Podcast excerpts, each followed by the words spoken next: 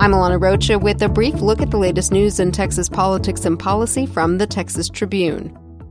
A Guatemalan family is now talking publicly about their toddler who died six weeks after leaving an Immigration and Customs Enforcement detention center in South Texas. Yasmin Suarez told Vice News Monday her eighteen-month-old, Marie, developed a cough, congestion, and fever while authorities held the pair in the family detention facility in Dilley, an infection that shortly after their release worsened and ultimately led to the young girl's death. The Dilley facility in South Texas is one of two family detention centers in the state. It can hold twenty-four hundred people. Now to politics, where candidates in top ballot races are making and breaking debate plans. We start with the governor's race exactly one month from today, on September twenty-eighth. Governor Greg Abbott and his Democratic challenger, Lupe Valdez, will debate in Austin. Monday, Valdez agreed to the Friday night debate that will air on Nexstar media T V stations around the state and in Spanish on Telemundo's Texas affiliates.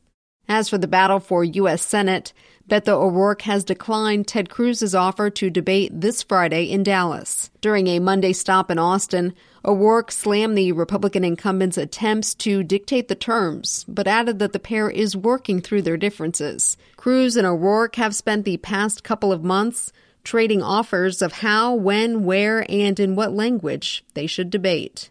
Meanwhile, Cruz is continuing to slam O'Rourke's support of N F L players kneeling during the national anthem. Liberal Hollywood was thrilled, but do Texans agree? Team Cruz released a digital ad Monday that contrasts the El Paso Democrats' viral comments with the Vietnam veterans' experience at war.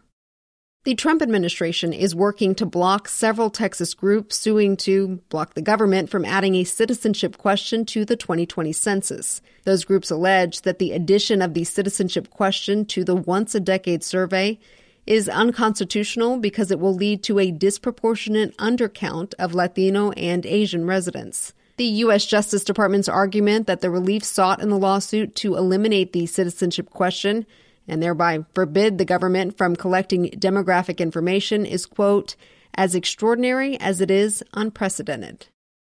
It's now official. James Milliken is the new University of Texas System Chancellor. The Board of Regents confirmed its sole finalist Monday, as expected. Milliken will serve as an unpaid system employee until September seventeenth, when he takes the reins from interim Chancellor Larry Faulkner.